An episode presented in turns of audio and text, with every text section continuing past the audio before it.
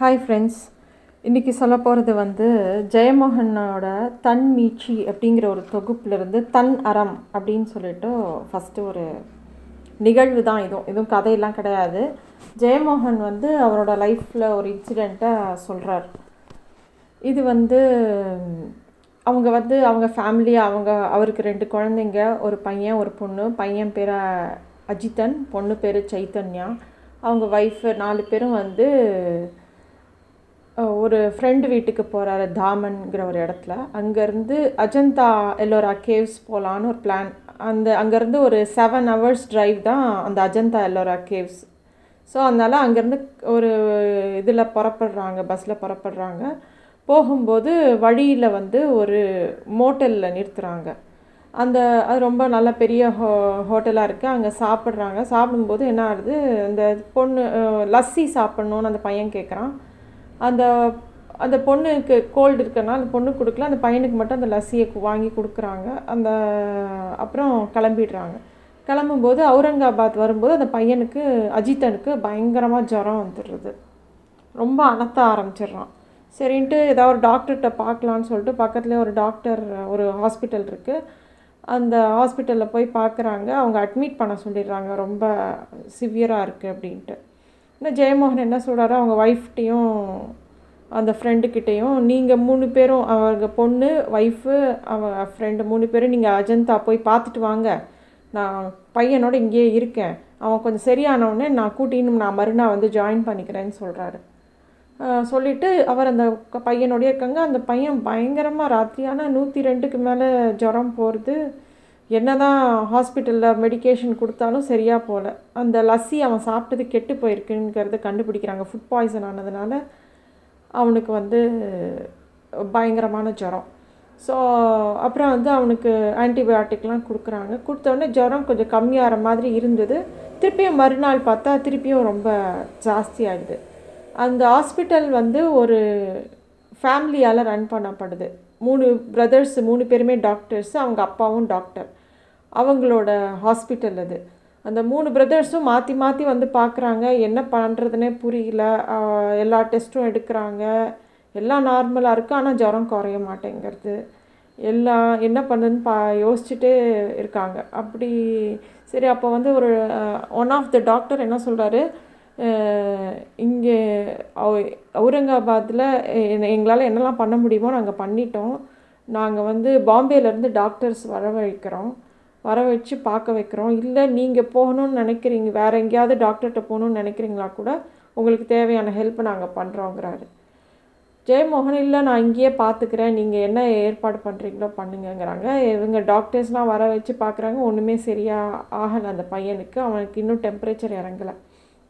அப்போ வந்து இந்த டாக்டர்ஸோட அப்பா இருக்கார்ல வயசானவர் அவர் மறுநாள் காலையில் ஹாஸ்பிட்டலுக்கு வர வந்து பார்க்குறாரு இந்த பையனை எல்லா ரிப்போர்ட்ஸும் பார்க்குறாரு எல்லாமே நார்மலாக இருக்குது இந்த பையனுக்கு ஒன்றுமே ஆளே இனிமேல் ஒன்றுமே குணமாக மாட்டேங்குது. மெடிக்கேஷன்லாம் கரெக்டாக தானே கொடுத்துருக்காங்க அப்படின்னு சொல்லிட்டு ஜெயமோகன்கிட்ட சாதாரணமாக பேசிகிட்டு இருக்காரு.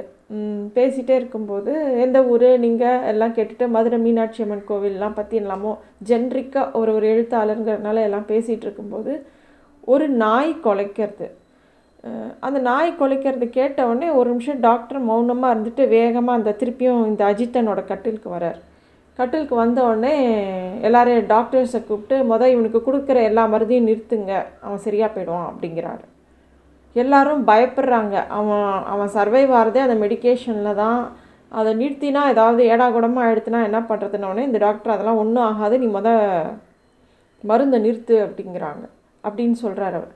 உடனே மருந்தை நிறுத்திடுறாங்க. அப்போ மருந்தை நிறுத்துறதுக்கு முன்னாடி ஜெயமோகன்ட்டு அவர் ஒரு வார்த்தை கேட்குறாரு நீங்கள் என்னை நம்புறீங்களா? நான் மருந்தை நிறுத்த சொல்ல போகிறேன் அப்படின்னு.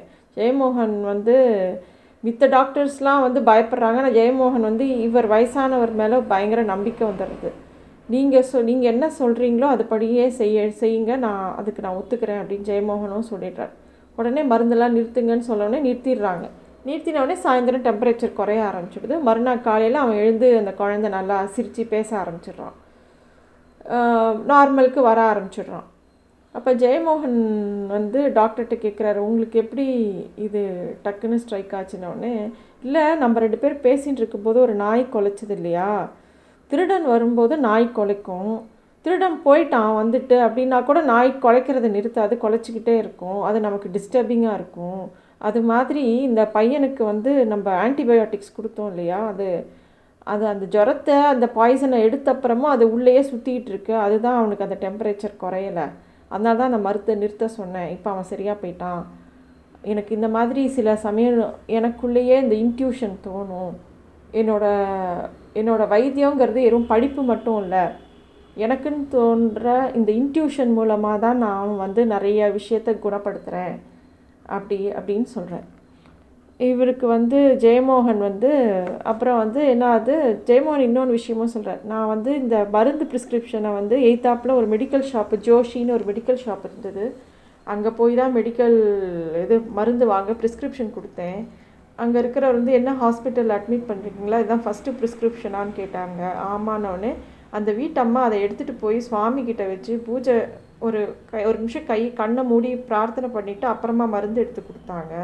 எனக்கு அது ரொம்ப மனசுக்கு இதமாக இருந்தது. அப்புறம் இங்கே வந்து டாக்டர்ஸ் வந்து இவன் சரியாயிட்டான் நீங்கள் கிளம்பு கிளம்பிக்கோங்க அப்படின்னு சொல்லும்போது அஜித்தன் ஒரே அழுக நான் அஜந்தா பார்க்காம ஊருக்கு வரமாட்டேன். ஏன்னா அவங்க ஒய்ஃபு பொண்ணெல்லாம் பார்த்து முடிச்சிட்டான்னு ஃபோன் பண்ண இவங்க நீ ஊருக்கு போயிடுங்க நான் மெதுவாக வந்துக்கிறேன்னு சொல்லிட்டாரு அவங்களாம் போயிட்டாங்க. அந்த இவ திருப்பி ஊருக்கு போகலான்னு நினைக்கும் போது இந்த பையன் வந்து இவ்வளோ தூரம் வந்துட்டு நம்ம அஜந்தா கேவ்ஸ் பார்க்காம திருப்பி ஊருக்கு போனால் நம்ம என் தங்கச்சி பார்த்துட்டா அவன் என்னை கிண்டல் பண்ணுவா. நான் பார்த்துட்டு தான் போவேன்னு அடம் பிடிக்கிறான். அப்போ வந்து இந்த டாக்டர்ஸ்லாம் என்ன சொல்கிறாங்க வேண்டாம் பையன் ரொம்ப வீக்காக இருக்கான்.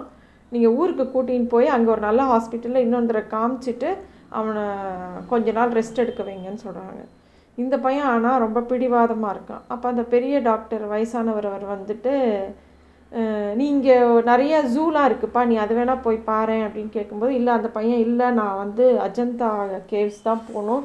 அங்கே இருக்கிற பெயிண்டிங்ஸ்லாம் நான் பார்க்கணும் அப்படின்னு சொல்கிறான் இவருக்கு சிரிப்பு வருது. இவர் சொல்கிறார் சரி நீங்கள் ஒன்று பண்ணுங்கள் இந்த இங்கே நாக்பூர் ஆரஞ்சு நிறையா கிடைக்கும். அது ஒரு கூடை வாங்கிக்கோங்க. பையனுக்கு அந்த ஆரஞ்சோட சக்கை ஆரஞ்சை மட்டும் உரித்து ஃபீட் பண்ணிக்கிட்டே போங்க. வேறு எதுவும் அவன் சாப்பிடக்கூடாது.